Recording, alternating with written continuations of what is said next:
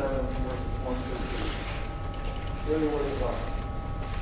Do not judge, for you too will be judged.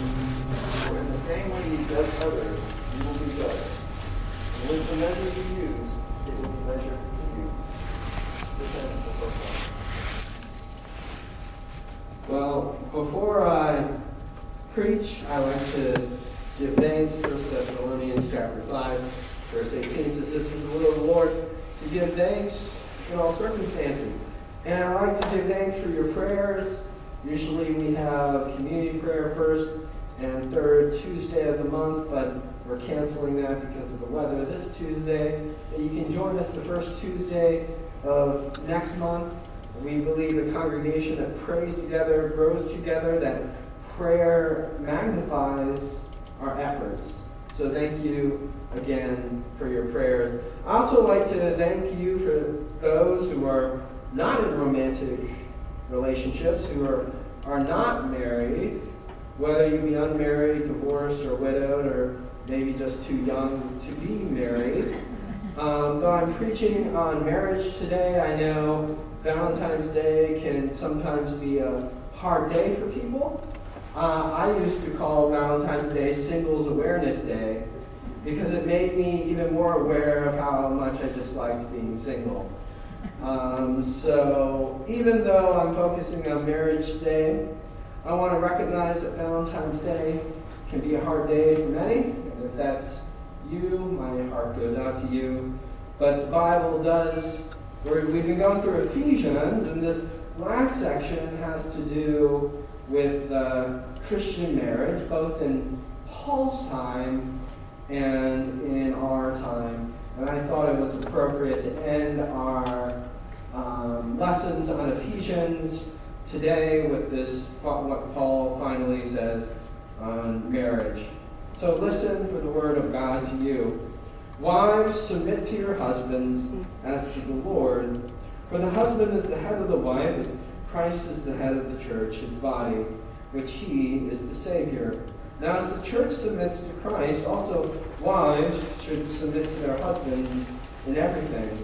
Husbands, love your wives, just as Christ loved the church and gave himself up for her to make her holy, cleansing her by the washing with the water through the word, and to present her himself as a radiant church without stain or wrinkle or any other blemish, but holy and blameless.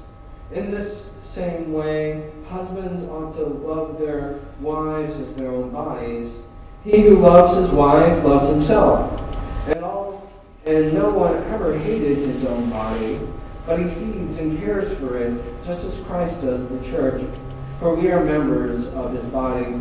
For this reason, a man will leave his father and mother and be united to his wife, and the two will become one flesh. This is a profound mystery, but I'm talking about Christ and the church. However, each one of you also must love his wife as he loves himself, and the wife must respect her husband. This is the word of the Lord. Thanks be to God. Let us pray. Dear Heavenly Father, we give you thanks for the lessons, these, these scriptures reveal for husbands and wives today, as well as for those who are in every station of life. Even though they, they may be difficult to hear, we ask that your word be made clear in our lives. Lord, any words that I say or that are not of your will, I ask that they fall to the ground and be forgotten. But whatever words that I say that are of your will, ask that they embed in hearts and bear good fruit unto the kingdom of God. Lord, let us not hinder your word, but feed your sheep. In Jesus' name, amen. So I, I just gotta admit, my my wife really hit it out of the park for Valentine's Day uh, this year with one of the gifts she got me. Um, do we have a picture of that? Can we go to the next slide? I'm hoping that we have. have that. Yeah, so it's this this portrait. We put two of our wedding pictures inside of it. There's actually like two deers behind there. That's what the antlers are, are about. But it, it re- yeah, we don't actually have antlers in real life. But uh, it, it reads Cynthia and Will, best marriage for life.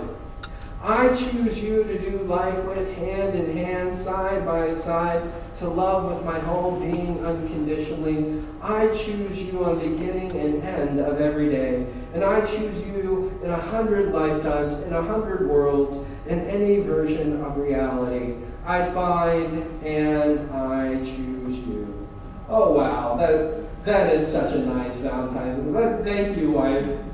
That was a lovely Valentine's Day gift, and she made the right choice, and it's a good lesson. If you want your best marriage for life, that life may be a long time. It may be a long time. So each day we wake up and we choose each other. We put this outside of our bedroom, so each day we remind ourselves that each day we choose each other. And I love my wife and she loves me. We choose each other in every version of reality, but that is a daily choice that we have to make. But I gotta be honest, the other gift my wife got me, not so much of a hit. And honesty is also an important part of marriage. And uh, I ran this all by my wife beforehand. Um, and whenever I mentioned my wife in a sermon, I, she's my editor. So this, this is not coming unexpected.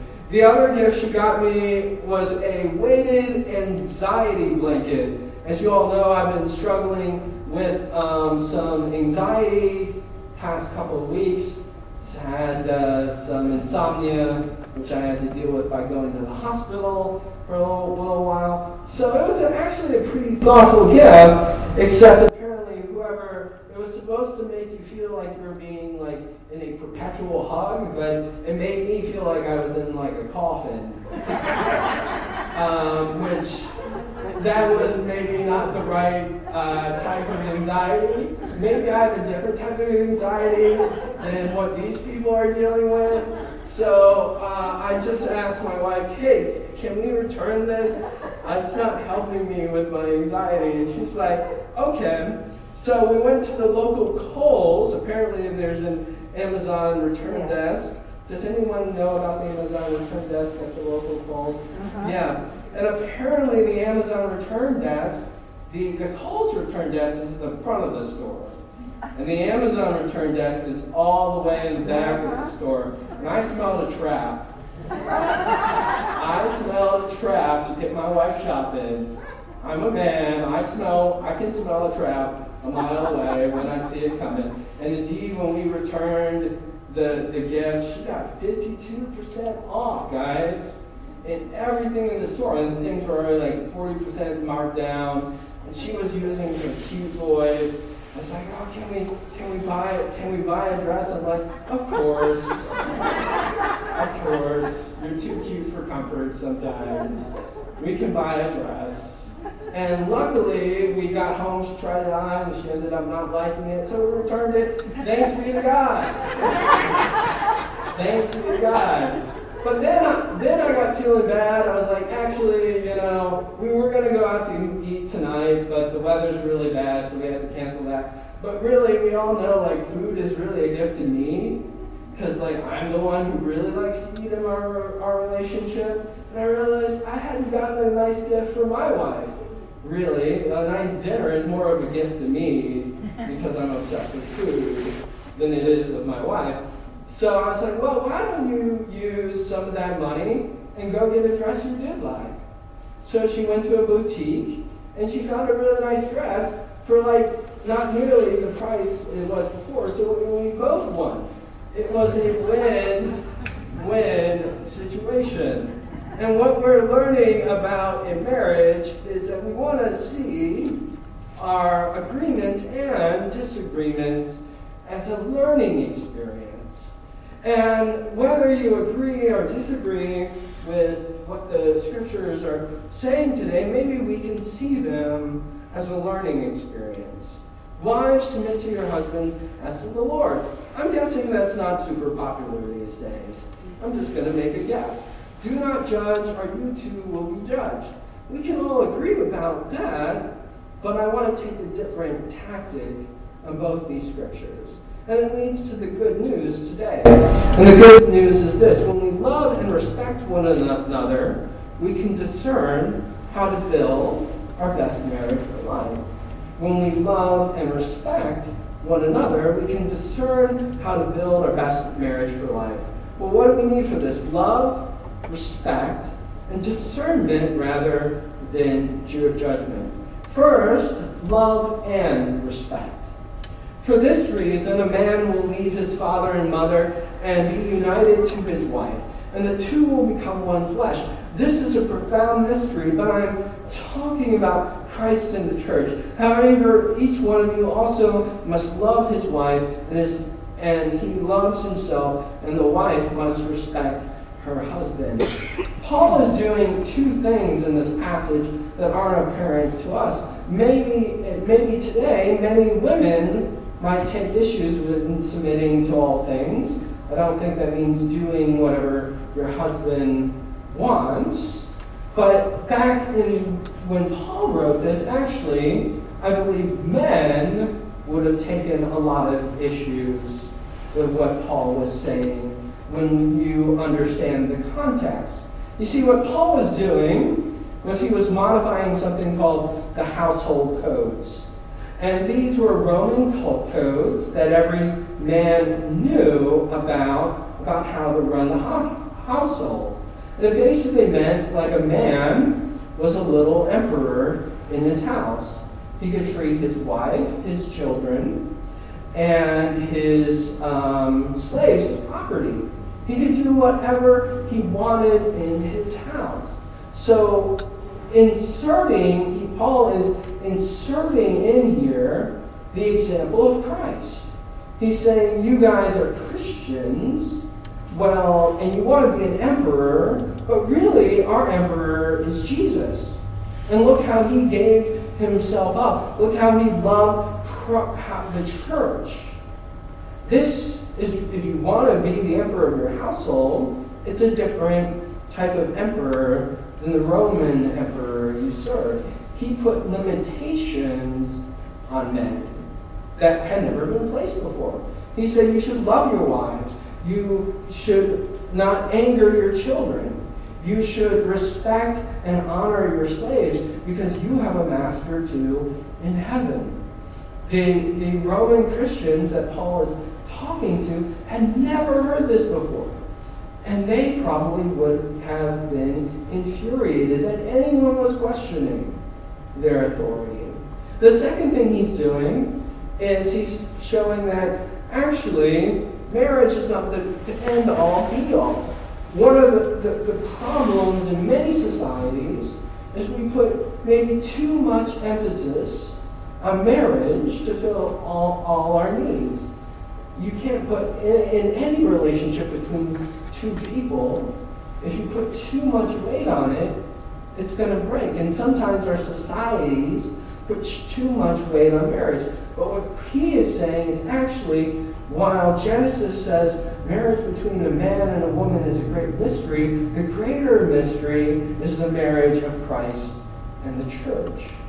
That is the greater mystery, that whether we're single or widowed or divorced, whatever station of life we find ourselves in, the church is our support the church is like a marriage for us. And if we were honest with each other in the church, and we ask for help from the Lord and with each other in the church, maybe our marriages would grow in the church. Because that is what the church is designed for. That wherever we are, we may have a best marriage for life, but the best marriage for eternal life that we're going to have is with the Lord Jesus. Because Jesus says there will be no need for marriage in heaven. There will simply be no need because we will be with Christ and we will be in his glory. And that will be better than any marriage any man or woman could invent. Marriage is for life, but it's not for eternal life. Christ is for eternal life. And Paul is saying two things that had never been said in Roman culture. So he's really challenging the context, but that doesn't mean he doesn't have eternal things to say to us today in America. I think he has a lot to say to us about love and respect. A lot of so uh, Dr. Emerson Eggerichs is the author of the book Love and Respect, the love she most desires and the respect he desperately needs. And he summarizes his book by saying, wives need love and husbands need respect. And the love wives need, he summarizes by the acronym COUPLE, C O U L P E. And COUPLE stands for closeness. She wants you to be close. Openness, she wants you to open up to her. Understanding, don't try to fix her, just listen. Peacemaking, she wants you to say, I'm sorry. Loyalty, she needs to know you're committed. And esteem, she wants you to honor and cherish her. And for a man, he needs respect, and we spell that chairs. Chairs stands for conquest. Appreciate his desire to work and achieve. Hierarchy, appreciate his desire to protect and provide. Authority, appreciate his desire to serve and lead. Insight, appreciate his desire to analyze and counsel. Relationship, shoulder to shoulder friendship. And sexuality, appreciate his desire for sexual intimacy. Now, those are the outlines of the chapter in the Eggerichs book, Love and Respect.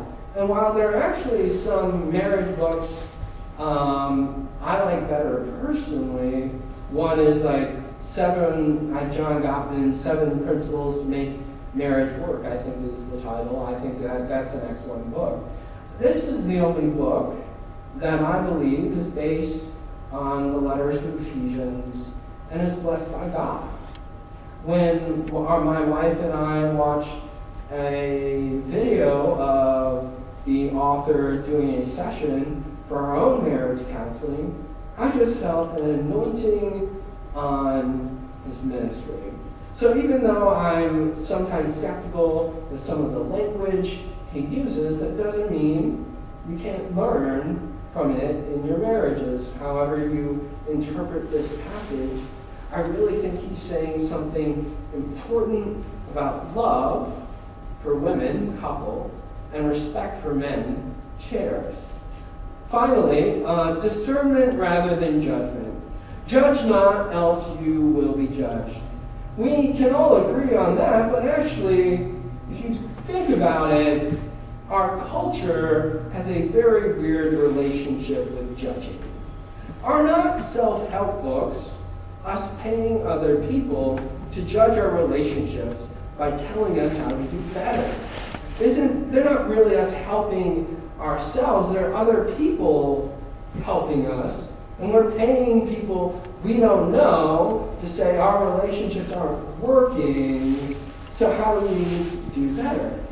Shouldn't we call them judging your relationships so you can do better books? Because even though they're using kind tones, and in fact, they're making moral judgments about what works, right, and what doesn't. That's practically what they're doing. You know, we like advice, we don't like judgment. Everyone can agree on that, but what is the difference? What is the difference between advice and judgment? Because both make moral judgments. Some one we're willing to receive, advice, and judgment we're not willing to receive. Well, advice is asked for, judgment is advice that is not asked for. Well, we have all experienced thinking another person was judging us when, in hindsight, when we ignore their advice, we realize they were actually giving us really good advice. We were just not mature enough to listen. I've experienced that. I've interpreted advice as judgment. It's a common human thing. And people have given me advice that wasn't asked for. Doesn't mean it wasn't good advice. It just means I wasn't willing to listen at the time. So, what really is the main difference between advice and judgment? I think it's what the Bible would call the difference between discernment and judgment. Judgment in the Bible is making a final pronouncement of condemnation. And ultimate judgment belongs to God alone. God determines ultimately our eternal fates. And He determines in this life, He knows our hearts, no one else does. Discernment is helping people make better judgments about how to live their lives.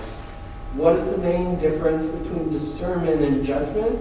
Well, what do I mean when I say don't judge me?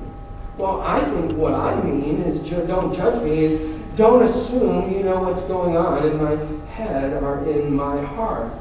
So judge not else you be judged means don't assume other people, people's motives or they will assume your motives. I've noticed as I've studied human nature, when we assume another person's motives when we're making um, statements, that that escalates conflict. It turns it into a crazy cycle of people assuming other people's motives. And our culture, from criminal procedural shows to marriage books, are obsessed with getting into people's heads and figuring out their motives. But discernment focuses on effect rather than motive. To be frank, whether people have good motives or bad motives, why does it matter if a marriage ends? The effects are the same. The effects are the same. So don't assume because someone hurt you, they had bad motives. Our motives are a mix of good and bad because people are a mix of good and bad. But don't assume just because you have good motives that justifies the hurt you cause someone else. Husbands, love your wives just as Christ loved the church and gave himself up for her. If we want a more equal society, then we both start to have to both start acting like Christ. Well, did Christ judge the people who crucified him? No.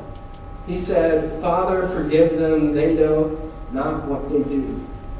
There is a day where ultimate judgment will happen, and we'll, we will all have to come, come to terms with rejecting or accepting the Son of God.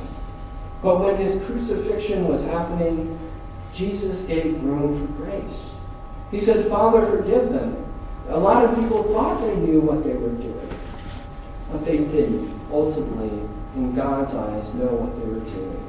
The fact of the matter is, all have sinned and fall short of the glory of God. What's a modern translation for that? All of us like to think of ourselves as people with good motives, but the world's still a mess, and sometimes our lives are a mess. So why does it matter? I think we should examine our hearts as to our motives. But to begin with that, we have to see what our actions are doing to other people. The actions come first. Our motives come second. Actions come first. Effects on other people come first. Then, when we see our effects on other people, we begin to examine our motives, not the other way around. You know, as I was thinking of an example to help I thought of an example outside of marriage in the realm of invention. And I thought this was a very excellent story to illustrate a point. Orville and Wilbur Wright, uh, not married in any way, shape, or form, but two brothers who changed the world by inventing the first working airplane. I say the first working airplane because there were many inventors who tried and their designs didn't work and they ended up falling and hurting themselves because it's not intuitive, right? Air flight is not intuitive. A boat, as human history shows us, as even the Bible shows us with Noah, it's more intuitive to know how to build a boat to save yourself from a flood than to figure out how a bird flies. It took two people putting their heads together and hundreds of years of scientific discovery for humanity to finally get that right. But because of that, we can travel across the seas by air faster than we ever could on a boat. Now, you, you would like to think that Wilbur and Orville had a good working relationship. And they did. They had an excellent working relationship. But that didn't mean they didn't fight like cats and dogs. They actually did, as I heard recently, fight like cats and dogs. They had heated debates over everything how to design a propeller, how to design flaps, because it had never been done before. And it got so bad, apparently, they were living with their sister at the time, that their sister had to leave the house because they were in such a heated argument. But at the end of the day, they remained friends. They didn't take it to heart because they saw and respected each other's intelligence. And they saw and loved each other. You see, they made a distinction, psychologists say, is between task conflict and personality conflict. The task they set out to do was to build an airplane. Never been done before. That was their goal. And being brothers, they knew, growing up together, they knew that there were things about each other that irked them. And really, a lot of our conflicts in relationships is not about who's right or wrong, it's personality conflict. Our personalities are different, and we let that get to ourselves. But if the Wright brothers let that get to them, all of us would still be traveling on boats. And we wouldn't be flying in airplanes. Because they saw their task as greater than their personality conflict. And they ultimately didn't let the task conflict get in the way of loving and respecting each other. What if we treated our marriages like the Wright brothers treated building a plane. What if we did that? What if we treated our marriages like the Wright brothers treated building our plane? In, a plane, in the sense that our task as Christians is to build marriages that are an example to the world. And the fact of the matter is, even Christians have personalities that irk each other, even the church. We have personalities that irk each other. But our task is to build a church that is an example that flies in the world. Our task is to build a marriage that flies in the world. And it can be done. I don't know where you are in your marriage. Hey, I'm, I'm afraid as flying is the next husband. And Well, I'm working on it too. But it can be done. Scripture says it can be done, that we can have our best marriage for life if we love respect each other. And if we learn the difference between discernment and judgment. Judge not else you be judged. But that doesn't mean we don't need to discern better ways of doing things. And I've done my best today to give my two cents on that. And I hope that you guys take me seriously. And even if you don't, I love you. In the name of the Father, and the Son, and the Holy Spirit. Let us stand and affirm our faith by saying the words of the Apostles' Creed.